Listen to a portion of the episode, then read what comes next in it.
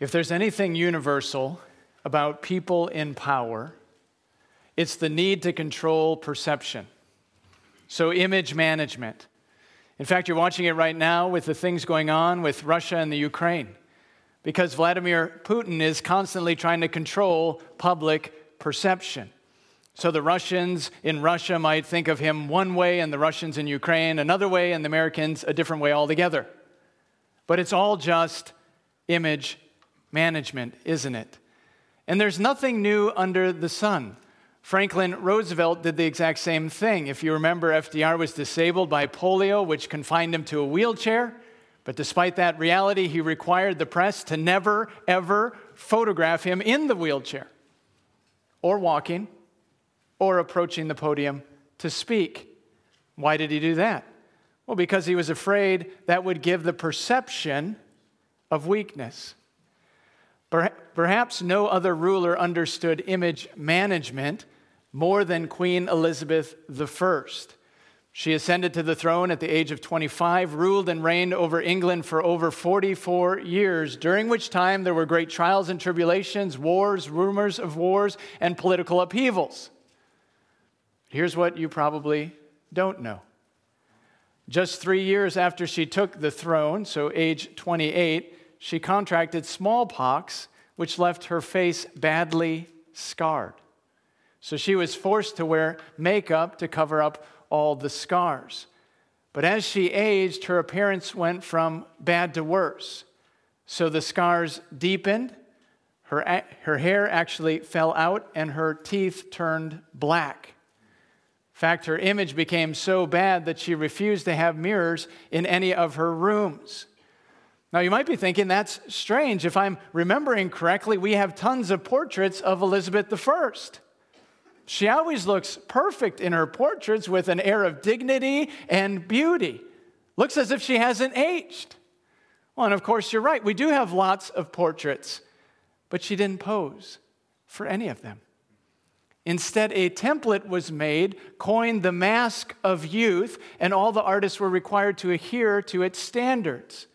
So, if you line up all the portraits made over the years, you'll quickly notice her face doesn't change at all in any of the pictures. She doesn't seem to age at all. Why? Well, because Elizabeth I understood image management. Now, why am I telling you all of this? Well, because God's approach to image management is quite different. Earthly rulers go to great lengths to manage image, releasing statements, controlling photographs, and even creating masks. Whereas God has absolutely no restrictions in place for making himself completely 100% known to all people everywhere through his word and ultimately through the Lord Jesus. He wants you to know him perfectly. He wants you to see him clearly for who he really is. But what he doesn't allow is for you to create images of him in order to try and control his public perception. So God commands that no human generated image shall be made because no human generated image can be made. Because no physical image could ever truly capture the reality of God's infinite beauty, his majesty, and his holiness. So, commandment number one you shall have no other gods before me. Worship God exclusively. This morning, commandment number two you shall make for yourselves no graven images so that we might worship God rightly as he's revealed himself to be. Hence the title of my sermon this morning Undiminished Worship. So, not just the right object of our worship, but the right means of our worship. So, if you would go ahead and open your Bibles with me to Exodus chapter 20. It's on page 61. Also, encourage you to grab my outline from the bulletin. Three points this morning morning commandment given, commandment fulfilled, commandment applied. Exodus 20. Follow along as I read verses 1 to 6. God spoke all these words, saying, I am the Lord your God who brought you out of the land of Egypt, out of the house of slavery. You shall have no other gods before me. Verse 4, second commandment. You shall not make for yourself a carved image or any likeness of anything that is in heaven above, or that is in the earth beneath, or that is in the water under the earth. You shall not bow down to them or serve them. For I, the Lord your God, am a jealous God, visiting the iniquity of the fathers on the children to the third and fourth generation of those who hate me, but showing steadfast love to thousands of those who love me and keep my commandments. Now, again, those words don't come out of nowhere, but instead there's a context to the Ten Commandments. And I very much want to make sure that we understand that. Because in the last four months, Israel has experienced some pretty incredible things, watching firsthand as God delivered them out of Egypt by his efforts alone. He delivered them, his power alone. So they watched God judge the Egyptians through the 10 plagues, part the Red Seas through Moses, destroy the entire Egyptian army, and provide and protect for them water out of a rock, bread from heaven, and even defeating the Amalekites. Why the history lesson? Because God is a God who saves. So we have to remember the first half of Exodus for the Ten Commandments to make any sense at all. God is a God who saves. And that God, the God who saved them, descends on Mount Sinai, Exodus 19, with thunder and lightning, cloud, smoke, and fire, and the trumpet blast growing louder and louder as God comes closer and closer, all so that Israel might know this God is their God. And that he has every right in the world to issue commands. He saved them. Now he commands them so that they might live in a right relationship with him starting with the command to worship God exclusively. But God continues thundering, right? He's speaking through the thunder and the lightning and the smoke and the fire and the cloud, his second commandment. You shall not make for yourself a carved image or any likeness of anything that is in the heavens or on the earth or under the earth. You shall not bow down to them and you shall not serve them. So let's start by trying to understand B, the content of the commandment. Because at first glance, it sure sounds very similar to the first commandment that you shall have no other gods before me. Worship God exclusively, meaning don't worship idols.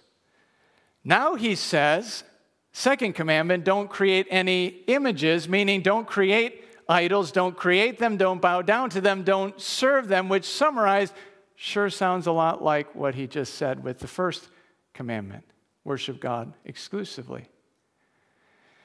And if the second commandment stood alone, meaning it wasn't coming right after the first commandment, that would make total sense. It would, it would be the natural for us to conclude. He's talking about times like in the days of the judges when the Israelites whored after other gods, bowed down, and served them. But the second commandment is coming right after the first commandment. So it has to be understood in context. J.I. Packer is helpful here. He says idolatry consists not only in the worship of false gods, first commandment, but also in the worship of the one true God by way of images. So the first commandment deals with the object of our worship, that we must worship God exclusively, whereas the second commandment deals not with the object of our worship, but the manner of our worship. That we must worship God rightly, not through the means of statues pictures, or any other man made image. So the first commandment is all about the object of our worship, worship God exclusively, where the second commandment is all about the manner of our worship, that we must worship God rightly, as he has revealed himself to be. Now, why is that? Well, I've listed two reasons right here in your outline. Number one, images dishonor God because they obscure his glory. And then, number two, images mislead the people because they convey falsehood. So let's think about them one at a time. Number one, images dishonor God because they obscure his glory. So, so, the likeness of things in heaven, sun, moon, and stars, or the likeness of things on earth, men, birds, and animals, or the likeness of things in the sea, fish, whales, and turtles, essentially are never going to cut it. Right? They can't represent God. John Calvin wrote, A true image of God is not to be found in all the world. His glory is defiled by the unholy, and his truth corrupted by lies which is exactly what happens whenever he is set before our eyes in a visible man made form. Therefore, to devise any image of God is sacrilegious because by this corruption the Lord God is adulterated. Because he is figured to be something other than who he really is. So the problem is not just that an image represents God as having a body with arms and legs, though God has none of those things, right? John 4 tells us God is spirit. The issue goes much deeper than that. The problem with pictures, statues, and images is that they inevitably conceal most, if not all, of who God is His nature, His character, His attributes. They, they can't possibly be captured in an image. You know, a great illustration of this would be if you go to the Grand Canyon. Right, right? You go visit the Grand Canyon and you stand there in total awe and wonder. It's incredible. It is so impressive, right? And then what does everybody do as they stand there in awe and wonder? Well, they pull out their phone and they try to capture that in a picture. Then they come home to their friends and they show them the picture and they say things like, well, that really doesn't do it justice because it's really awe and wonder. The picture can't possibly capture the awe and wonder of the Grand Canyon. Number one, images dishonor God because they obscure his glory. That's not the only problem. Number two, images also mislead people because they convey that which is false about God. So, the very inadequacy of any created image ultimately perverts and pollutes and communicates all sorts of wrong ideas about who God is. The image actually plants errors into our minds regarding the character of God, the will of God, and the person of God, who He is, what He's like, and how we should perceive Him, approach Him, and think about Him. Again, J.I. Packer is helpful. He says, psychologically, it is certain that if you habitually focus your thoughts on an image of God or a picture of God to whom you are praying, you will come to think of Him and to pray to Him and worship Him as the image in your mind represents Him to be. Thus, you will, in a sense, bow down and worship that image. And to the extent that the image fails to tell you the whole truth and nothing about, nothing but the truth about who God is, to that extent, you will fail to worship God rightly. That is why God forbids us to use images, pictures, or statues in our worship of Him. So, the first commandment, worship God exclusively. The second commandment, worship God rightly, as He revealed Himself to be, rather than through images which dishonor God because they obscure His glory, and images that mislead us because they inevitably convey falsehood about who the God of the Bible really is. Now, as we transition, I want to give you a, a helpful connection right out of the Old Testament, at least a helpful connection from my perspective. So, see, conclusion of the commandment. You would, go ahead and flip forward to Deuteronomy chapter 4. Genesis, Exodus, Leviticus, Numbers, Deuteronomy 4, verse 11, page 148. Verse 11 says, and you came near and stood at the foot of the mountain, while the mountain burned with fire to the heart of heaven, wrapped in darkness, cloud, and gloom. So, this is obviously referring to Mount Sinai and the giving of the Ten Commandments. Verse 12 Then the people spoke to you, then the Lord spoke to you out of the midst of the fire. Notice, You heard the sound of words, but you saw no form. There was only a voice. He declared to you his covenant, which he commanded you to perform, that is, the Ten Commandments. And he wrote them on two tablets of stone. And the Lord commanded me at that time to teach you statutes and rules, that you might do them in the land that you are going over to possess. Therefore, watch yourselves very carefully, since you saw no form on the day that the Lord spoke to you at Horeb out of the midst of the fire. Beware lest you act corruptly. How? By making a carved image for yourself in the form of any figure, male or female, animal, winged bird, anything that creeps on the ground. What, what is the connection? The connection and the conclusion is since you saw no form, create no form. Essentially saying, don't try to make God up in your own imagination. Instead, hear his voice, keep his commands, and worship him as he has revealed himself to be. So, negatively, the second command is a warning against ways of worship that dishonor God or think wrongly about God. Positively, it's a call to recognize that God is transcendent, He is mysterious, majestic, and He is holy. So he's beyond the range of our own imaginations. So, what should we do? We should humble ourselves under the mighty hand of God. We should listen to him, learn from him, and let him teach us so we might know who he is, what he's like, and how to respond rightly to him. That's number one, commandment given. Now, number two, the commandment fulfilled.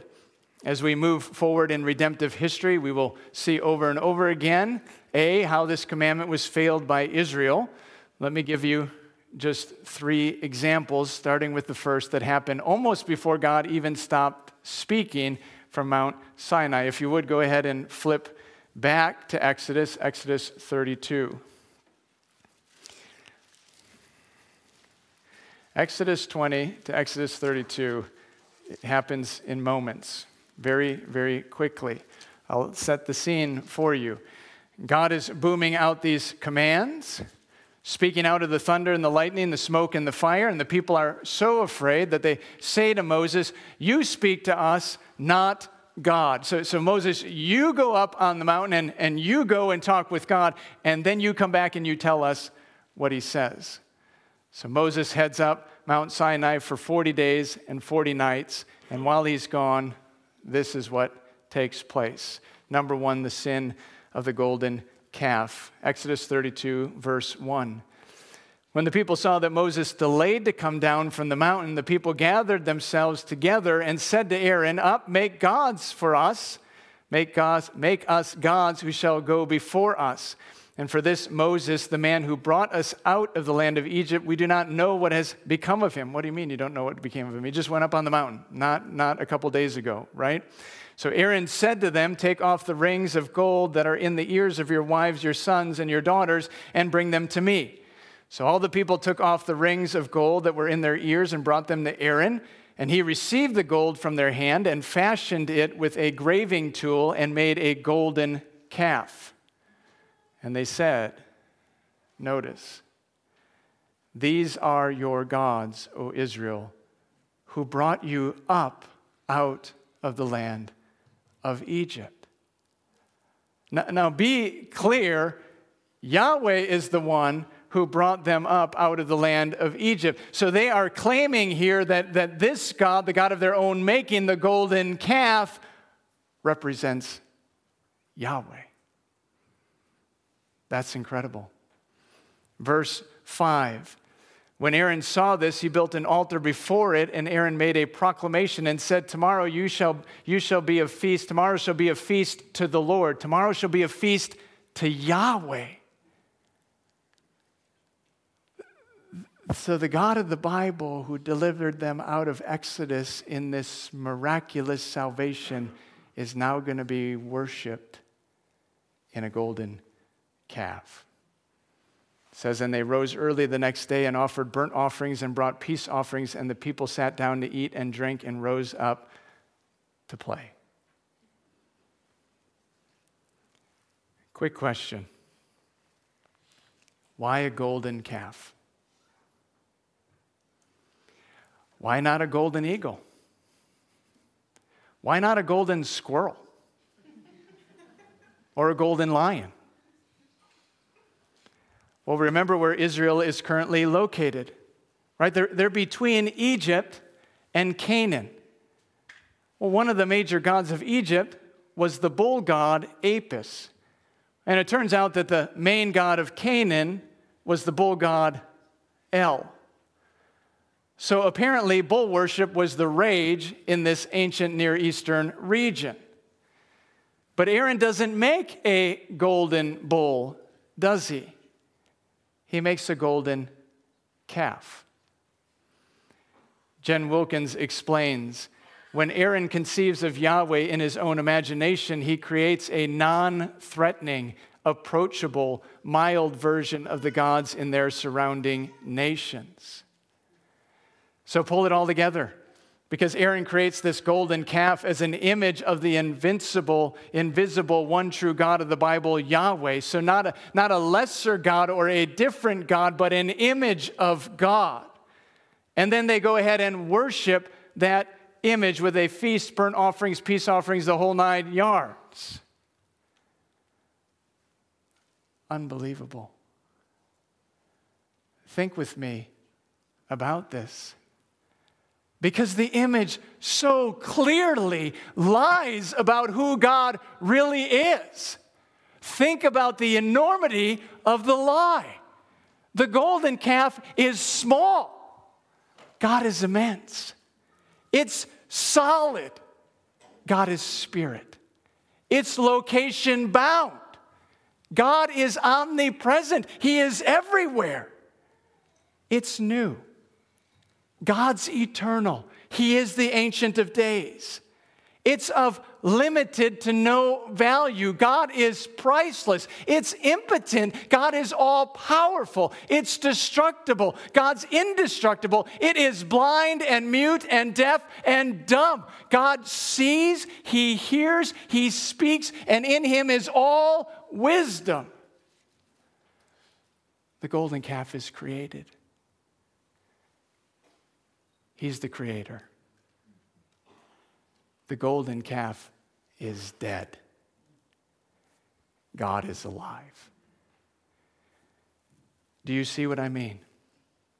This image so badly dishonors God because it obscures his glory and it misleads the people because it communicates that which is false about who God is, what he's like, and how we should respond rightly to him.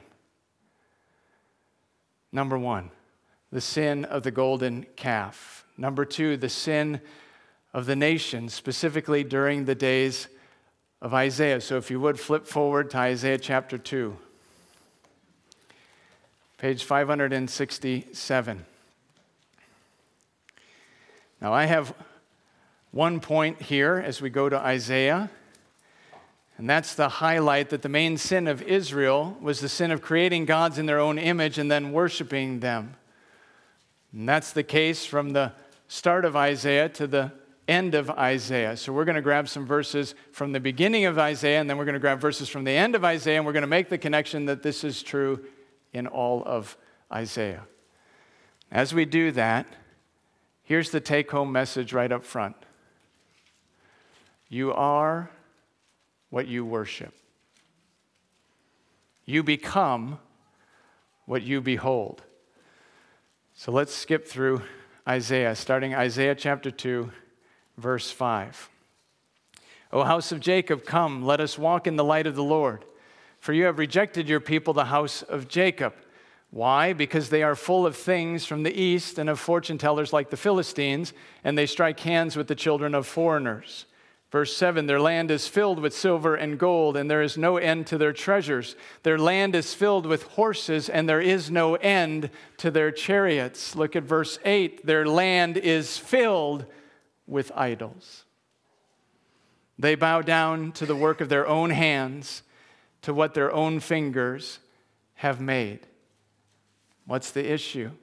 It's making idols with their own hands, creating images of God and worshiping them. I'll flip to the end of Isaiah, Isaiah 42. Isaiah 42, verse 14.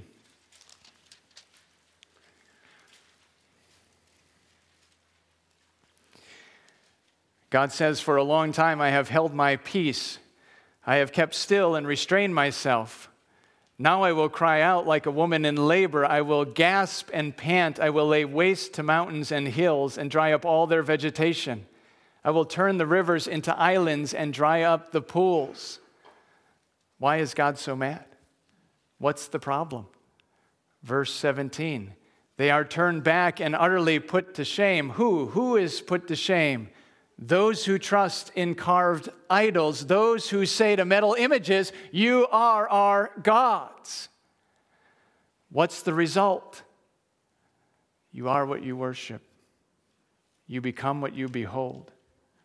Since in Israel worships inanimate objects, they become like inanimate objects. Verse 18, God says, Hear you, deaf and look, you blind, that you may see. Who is blind but my servant, or deaf as my messenger whom I send? Who is blind as my dedicated one, or blind as the servant of the Lord? Is he talking about the idols? No, he's talking about Israel. He sees many things, but does not observe them. His eyes, his ears are open, but he does not hear. Israel becomes like the idols they worship.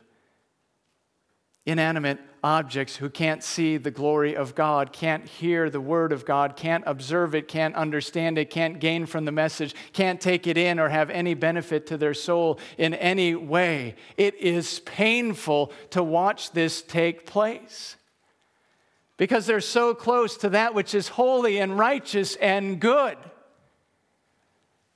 And yet they make the conscious decision to exchange the glory of the infinite holy God for images resembling mortal man, birds, and animals of their own creation. Sin of the golden calf, sin of the nation. Now, number three, the sin of idol worship. Turn with me back to Psalm 115. So, flipping back, Psalm 115.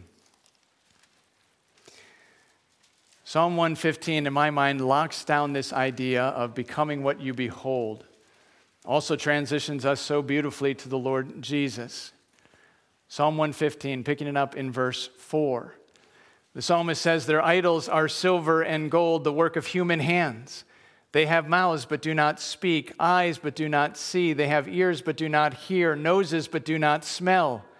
They have hands but do not feel, feet but do not walk and they do not make a sound in their throat. Now, look at what the psalmist says, verse 8.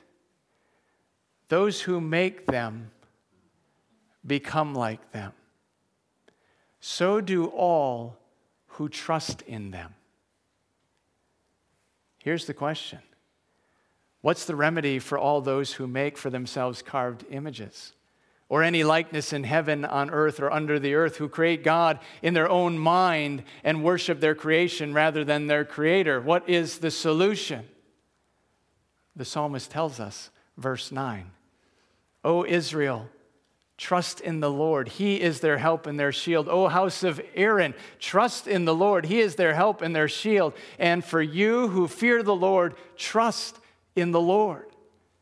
He is your help he is your shield. Now, as we transition from A, failed by Israel, to B, fulfilled in Christ, I want you to be crystal clear that all people everywhere fail in this regard.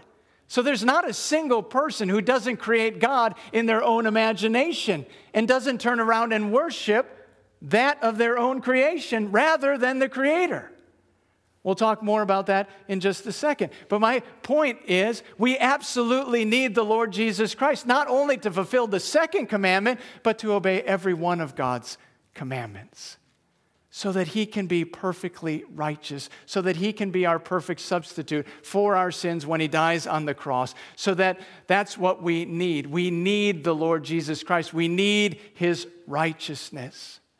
He is the perfect covenant keeper.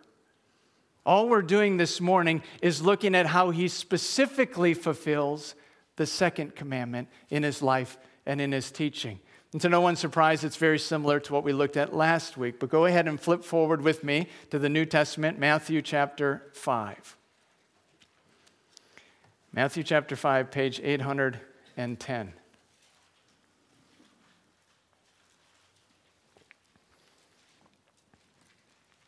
As we talked about last week, Matthew sets up his entire gospel so that we might see Jesus as the greater than Moses including speaking from the mountain.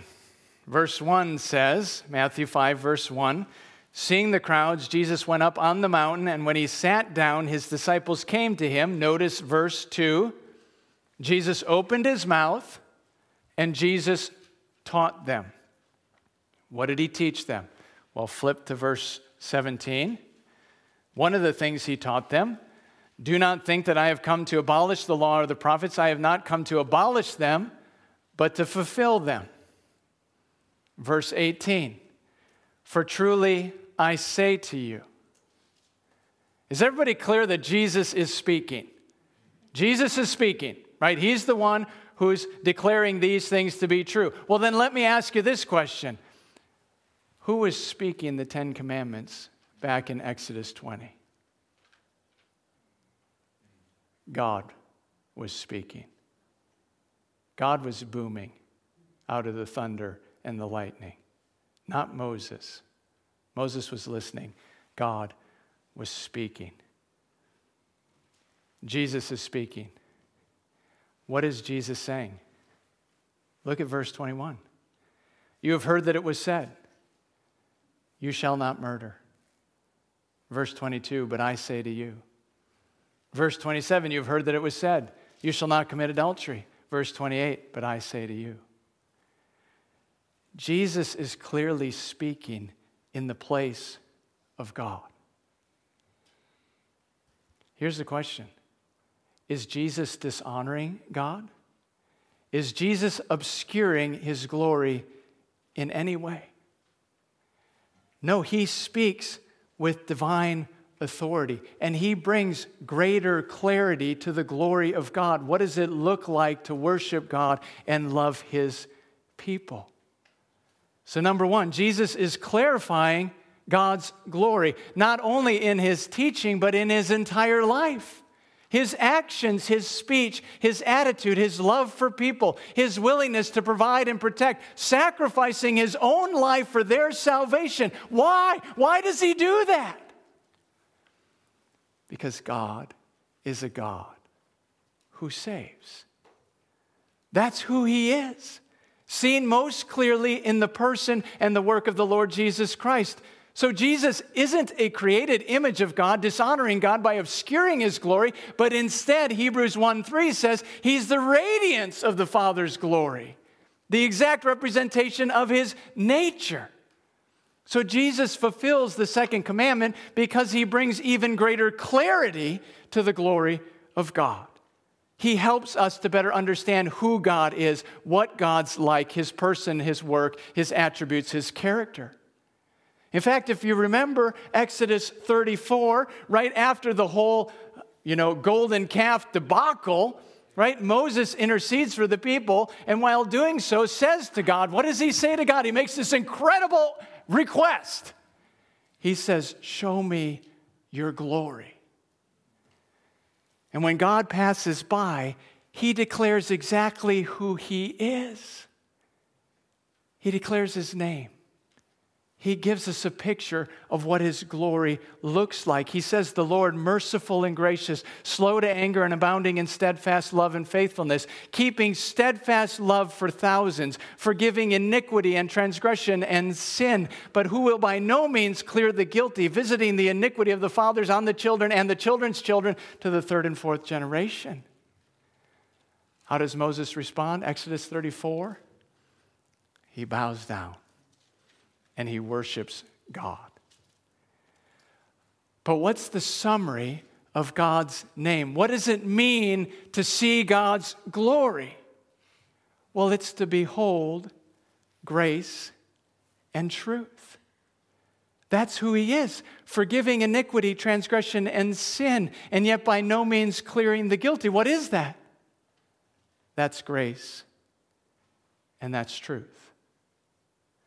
Well, now just think about what John tells us in John chapter 1, verse 14. And the Word became flesh and dwelt among us. And we beheld his glory, glory as the only Son from the Father, full of what? Grace and truth. Verse 17 clarifies, in case you missed it, for the law was given through Moses, but grace and truth come through Jesus Christ.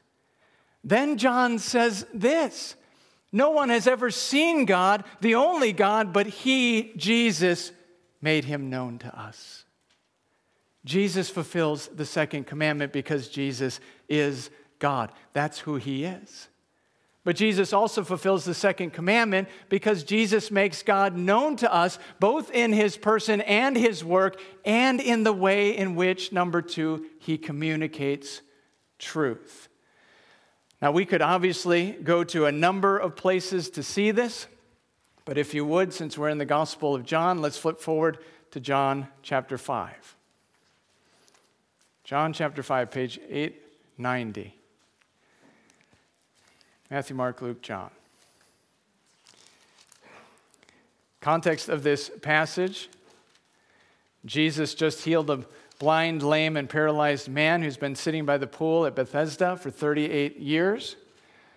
Problem is not the healing, the problem is that he healed the man on the Sabbath. Look at verse 16. And this was why the Jews were persecuting Jesus because he was doing these things on the Sabbath. We're given some pretty helpful information here. Verse 17 Jesus answered them, My Father is working until now, and I am working. This was why the Jews were seeking all the more to kill him, because not only was he breaking the Sabbath, but he was calling God his own Father. Look at this, making him equal with God.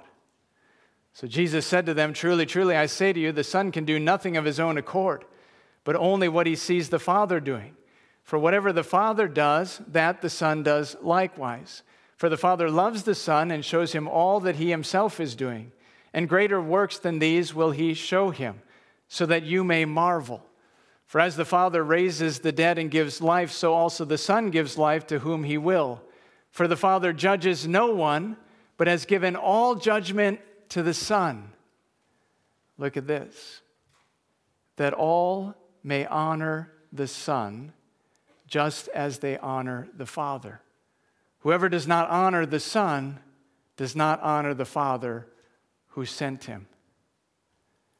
Jesus is the radiance of the Father's glory, the exact representation of his nature.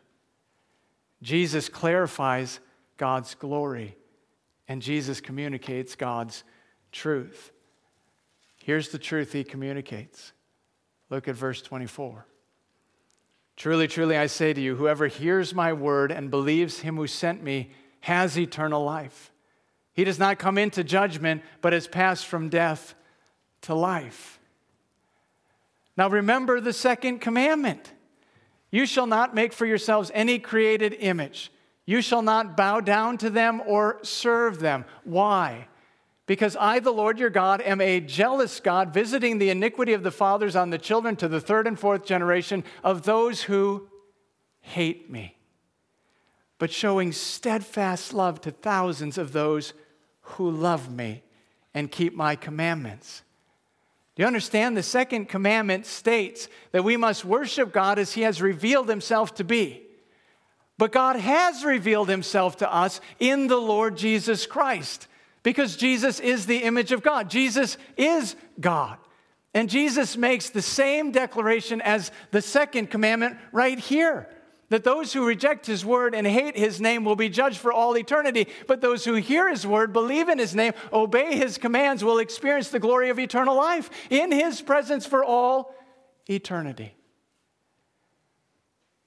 How is that possible? Because Jesus perfectly obeyed God's commands. So he is perfectly righteous in all of his ways, which makes him a perfect substitute for our sins when he dies on the cross. We absolutely need Jesus. We need his sinless life. We need his sacrifice on the cross. We need him to be our perfect covenant keeper so that we can be reconciled to God for all eternity. Here's the question What exactly does that look like for us this morning? Commandment given, commandment fulfilled.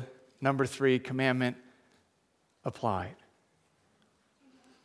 Well, our first response has got to be A, to worship God as He's revealed Himself to be, specifically in the Lord Jesus Christ. Because the God of the universe came down, not only at Mount Sinai, but also in the person of Christ, who lived a sinless life, died a sinner's death, and extends to all of us the glorious offer of salvation. That's John 5 24. Truly, truly, I say to you, whoever hears my word and believes him who sent me has eternal life. That life is only available in the Lord Jesus Christ. I mean, do you recognize the exclusivity of the Lord Jesus? He alone is the Savior of the world. John 14, 6, Jesus says, I am the way, the truth, and the life. No one comes to the Father except through me. That's the exclusivity of Jesus. But even in that context, John chapter 14, Philip says to him, Lord, show us the Father, and that will be enough. How does Jesus respond? He says, Whoever has seen me has seen the Father. He and I are one. I desperately want you to understand that obeying the second commandment starts when you put your faith in Christ. Because that's when you not only worship God exclusively, but you worship God rightly. Be clear. If you claim to know the God of the Bible and yet have not yet put your faith in Christ, then you don't really know the God of the Bible because you're not responding to Him as He's revealed Himself to be in and through the Lord Jesus. So if that's you this morning, then I plead with you to obey the second commandment by putting your faith in Jesus. That's what it means to worship God rightly. So, A, worship God as revealed. Then, B, worship God as commandment, as commanded. Now, dear believer, you might be sitting there this morning thinking to yourself, you know, that's all great and good, but none of that really applies to me. I mean, I don't make images of God, I don't even have pictures of Jesus in my house. Don't bow down to anything or use anything, cross or beads, or even a Bible when I'm praying. So, how could I possibly be breaking the second commandment? Well, I would suggest that imagining a God in your own minds can be just as much a breach of the second commandment as creating a God by your own hands. Remember what Israel did in Exodus 32 with the golden calf. What were they doing? They were making a non threatening, more approachable, mild version of the God of the Bible that was just a little bit more palatable for the people around them. Don't you think in our day and age and in our culture that we're tempted to do the exact same thing? So, when sharing the gospel, you might have a tendency to highlight God's love and kindness, His grace and His mercy rather than talking about the reality of God's wrath or God's judgment. We'll just tone him down a little bit. We'll just make him a little bit more palatable for the people who we're talking to rather than making him fully known. Don't you see how that's dishonoring to God? And that's misleading to the people you're talking with? Because you're obscuring God's glory by communicating that which is not entirely true about God. So, in that sense, we're producing graven images. Jen Wilkins says it this way We whittle down God's transcendence, we paint over God's sovereignty, and we chisel away at God's omnipotence until he's a pet like version of the God of the Bible, so that we can never be accused by unbelievers to be so foolish as to actually believe in him. I'll tell you, here's a great example. Just think about the prosperity gospel. Don't you see how whittled down, painted over, and chiseled away God becomes? The one who calls and commands us to serve and to sacrifice and to suffer for his name's sake by creating a God who responds to name it, claim it. If you want it, it's yours. No problems, no question asked. Surely God would want to give you whatever you want.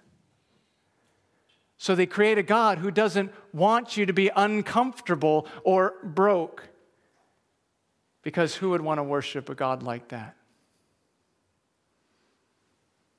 Brothers and sisters, here's the question Are you worshiping the God of the Bible as He's revealed Himself to be in the Lord Jesus Christ? The best way to know that is not what you do alone in the comfort of your own home. Best way to know that is by the message that you're sharing with others. Are you sanding off the edges? Are you rounding down the corners? Are you obscuring God's glory by communicating things that are less than true about God? Are you prone to highlight God's love while minimizing God's wrath? You're just leaning into God's mercy while neglecting God's justice. Oh, I pray that we would worship God exclusively. But I also pray that we would worship God rightly by presenting Him just the way He is, as the God of the Bible, who offers both grace and mercy and a glorious salvation to anyone who but believes in Him, but who also warns people of His justice and His judgment for all those who choose not to believe. That's the God of the Bible. That's who God revealed himself to be. May we worship him exclusively, and may we worship him rightly through faith in the Lord Jesus. Allow me to pray.